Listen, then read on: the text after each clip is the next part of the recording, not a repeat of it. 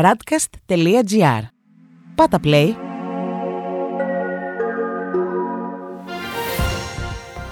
World Desk Ο γύρος του κόσμου μέσα από τα πρωτοσέλιδα ευρωπαϊκών και αμερικανικών εφημερίδων για τη 18η Μαΐου 2021. Κατάπαυση πυρός ζητά ο Τζο Μπάιντεν. Πρωτοφανές μεταναστευτικό κύμα πλημμυρίζει τις ακτές της Ισπανίας. Η Ινδική μετάλλαξη απειλεί το άνοιγμα της Βρετανίας. Πρώτος σταθμός οι Ηνωμένες Πολιτείες, όπου ο Τζο Μπάιντεν είναι υπέρ της λήξης της σύγκρουσης στο Ισραήλ. Οι New York Times γράφουν σχετικά. Η βία στη Μέση Ανατολή συνεχίζεται καθώς ο Biden υποστηρίζει την κατάπαυση πυρός. Ο Αμερικανός πρόεδρος αποφεύγει ωστόσο να αποδώσει κατηγορίες σε οποιαδήποτε πλευρά. Στην Washington Post διαβάζουμε. Η σύγκρουση του Ισραήλ και της Χαμάς μπαίνει στην δεύτερη εβδομάδα της. Άκαρπες απέβησαν οι προσπάθειες της διεθνούς κοινότητας για κατάπαυση του πυρός.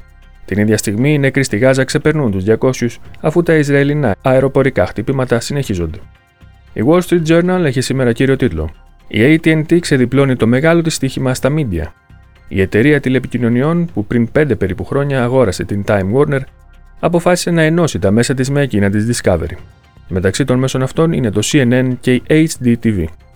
Τέλος, οι Financial Times έχουν τίτλο. Η Ευρωπαϊκή Ένωση μειώνει την εμπορική ένταση με τις ΗΠΑ καθώς βάζει στο σιρτάρι τα σχέδια για αυξημένους δασμούς. Η Ευρωπαϊκή Ένωση καταβάλει προσπάθειες για να σταματήσει η διαμάχη με τους δασμούς σε χάλιβα και αλουμίνιο. Η εκεχηρία αυτή θα βοηθήσει ώστε να αναθερμανθούν οι ευρωατλαντικές σχέσεις. Στην Ισπανία, χιλιάδες μετανάστες έφτασαν στη χώρα σε άθλια κατάσταση και με κάθε μέσο ακόμα και κολυμπώντας. Η Ελπαή έχει το σχετικό ρεπορτάζ. Η ένταση με το Μαρόκο ανοίγει μια μεταναστευτική κρίση στην Θέουτα. 5.000 άτομα πέρασαν τα σύνορα με την ανοχή των Μαροκινών αρχών. Η εφημερίδα θεωρεί ως αιτία της ανοχής του Μαρόκου για το πρωτοφανές κύμα μεταναστών την υποδοχή στην Ισπανία για θεραπεία από τον κορονοϊό του Γενικού Γραμματέα του Απελευθερωτικού Κινήματος Πολυσάριο Μπράιν Γκαλί. Και η Ελμούντο γράφει για το ίδιο θέμα το Ραμπάτ πιέζει την Ισπανία με ένα μεταναστευτικό κύμα ρεκόρ. Σύμφωνα με πληροφορίες της εφημερίδας, 3.000 άτομα, μεταξύ των οποίων 700 ανήλικοι, έφτασαν στις ακτές της Θέουτα με τη βοήθεια των Μαροκινών αρχών. Ένας μετανάστης ανασύρθηκε νεκρός από τη θάλασσα. Στη Γαλλία, ο Μακρόν κινείται για την εξομάλυνση της κατάστασης στο Ισραήλ. Η Λιφιγκαρό γράφει σχετικά. Διπλωματική κινητοποίηση για να βρεθεί μια λύση για τις συγκρούσεις Ισραήλ-Παλαιστινίων. Ο Μακρόν δέχτηκε τη Δευτέρα τον Αιγύπτιο πρόεδρο Αμπτέλ Φατάχ Αλσίση, ο οποίος έχει διαμεσολαβήσει για να φέρει κοντά τη Χαμάς και το Ισραήλ. Η Λεμόντ κυκλοφορεί σήμερα με τίτλο Η Γάζα δέχεται πειρά, ο Μπάιντεν δέχεται πίεση, η Ευρωπαϊκή Ένωση χωρίς φωνή. Το Ισραήλ συνεχίζει τα χτυπήματα με δεκάδες νεκρούς. Στη δυτική όχθη, η Φατάχ φοβάται ότι θα χάσει σε νομιμοποίηση από την Χαμάς. Στις Ηνωμένες Πολιτείες, το Δημοκρατικό Κόμμα διχάζεται, υπογραμμίζοντας τις αντιφάσεις της Αμερικανικής διπλωματίας. Στο πρωτοσέλιδό της, η Λιμπερασιόν αναρωτιέται. Μπαρ και εστιατόρια, η ώρα της πρόποσης. Αν και το άνοιγμα των κέντρων εστίασης αύριο Τετάρτη ξυπνά την ανυπομονησία στους πελάτες, οι μαγαζάτορες είναι επιφυλακτικοί. Με τον καιρό να είναι απρόβλεπτος, τα έσοδα μηδαμινά και το εργατικό προσωπικό ελλειπέ, η επανεκκίνηση θα είναι δύσκολη. Τέλος, η Ουμανιτέ αμφιβάλλει για το τέλος της πανδημίας. Τα νοσοκομεία κρατούν την αναπνοή τους, γράφει στο πρωτοσέλιδό της. Ρεπορτάζ της εφημερίδας σε δύο μονάδες εντατικής θεραπείας, στις οποίες το προσωπικό φαίνεται να είναι σκεπτικό για την μετα-COVID εποχή. Στη Βρετανία, η Ινδική μετάλλαξη μεταθέτει για αργότερα το πλήρες άνοιγμα της χώρας. Οι Times γράφουν σχετικά. Φόβοι ότι η εξάπλωση της μετάλλαξης μπορεί να δημιουργήσει διαφορετικά επίπεδα.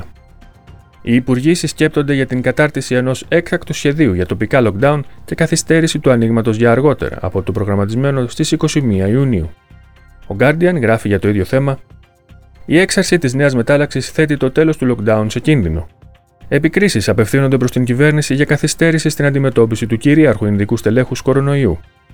Και ο Independent, στο ίδιο μήκος κύματος, γράφει: Ο Πρωθυπουργός καθυστερεί την άρση της κοινωνικής αποστασιοποίησης καθώς τα κρούσματα αυξάνονται. Οι μολύνσεις με την Ινδική μετάλλαξη του κορονοϊού σχεδόν διπλασιάστηκαν σε τέσσερις ημέρες. Τέλος, η Daily Telegraph γράφει: Διακοπές στην Ευρώπη με εμβολιαστικό διαβατήριο. Η Ευρωπαϊκή Ένωση θα καλωσορίσει τους Βρετανούς με ανοσία, ενώ οι επικεφαλείς του Χίθρο και των Βρετανικών αερογραμμών έστειλαν κοινή επιστολή στην κυβέρνηση ώστε να καταρτήσει την λίστα με τις πράσινες χώρες. Στη Γερμανία, τέλος, δίνει η κυβέρνηση στη σειρά προτεραιότητας για τα εμβόλια. Η Frankfurter Allgemeine Zeitung γράφει σχετικά. Η Ομοσπονδιακή Κυβέρνηση και τα ομόσπονδα κρατήδια άρουν την προτεραιοποίηση για τα εμβόλια στις 7 Ιουνίου. Την ίδια στιγμή στη χώρα έχουν χορηγηθεί 40 εκατομμύρια εμβόλια. Η Süddeutsche Zeitung έχει σήμερα τίτλο Εκκλήσεις για πάυση πυρός στη Μέση Ανατολή. Ο Γενικός Γραμματέας του ΟΗΕ, Αντώνιο Γκουτέρες, προειδοποιεί για μια ανεξέλεγκτη κρίση. Η καγκελάριος Μέρκελ δηλώνει αλληλέγγυα με το Ισραήλ και υπόσχεται αποφασιστική δράση εναντίον του αντισημιτισμού στη Γερμανία. Τέλος, η Die Welt γράφει: 3.200 ρουκέτες έχουν ήδη εκτοξευτεί προς το Ισραήλ.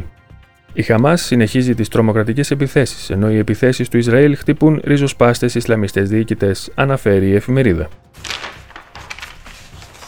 Στην Ιταλία, το σταδιακό άνοιγμα της οικονομίας επαναφέρει εν μέρη την κανονικότητα.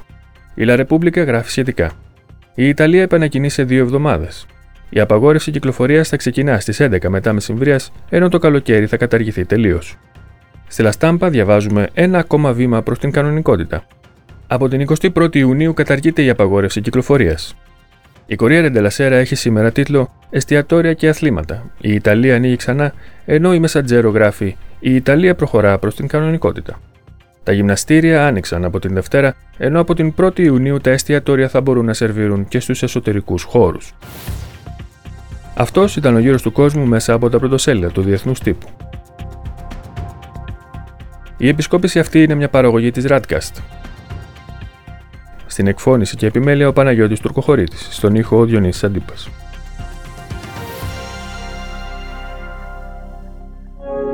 Ακούσατε ένα podcast της radcast.gr. Ακολουθήστε μας σε όλες τις πλατφόρμες podcast και στο radcast.gr.